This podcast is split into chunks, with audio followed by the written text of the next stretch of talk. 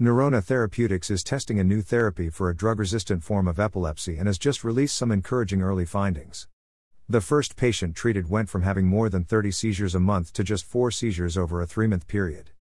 This clinical trial, funded by the California Institute for Regenerative Medicine, CIRM, is targeting mesial temporal lobe epilepsy, MTLE, one of the most common forms of epilepsy.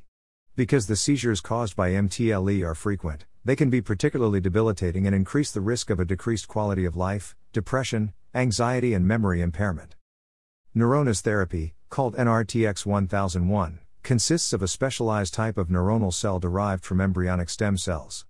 Neuronal cells are messenger cells that transmit information between different areas of the brain, and between the brain and the rest of the nervous system.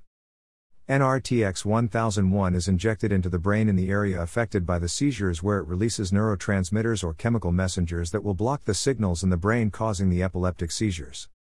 The first patient treated had a nine year history of epilepsy and, despite being on anti epileptic medications, was experiencing dozens of seizures a month.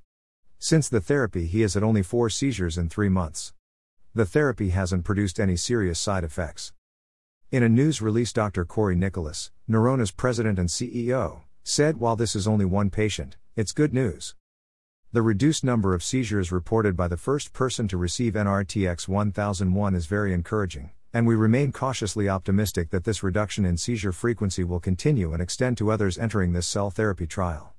NRTX 1001 administration has been well tolerated thus far in the clinic, which is in line with the extensive preclinical safety data collected by the Neurona team. With recent clearance from the Data Safety Monitoring Board, we are excited to continue patient enrollment. We are very grateful to these first participants, and thank the clinical teams for the careful execution of this pioneering study. CIRM has been a big supporter of this work from the early discovery stage work to this clinical trial. That's because when we find something promising, we want to do everything we can to help it live up to its promise.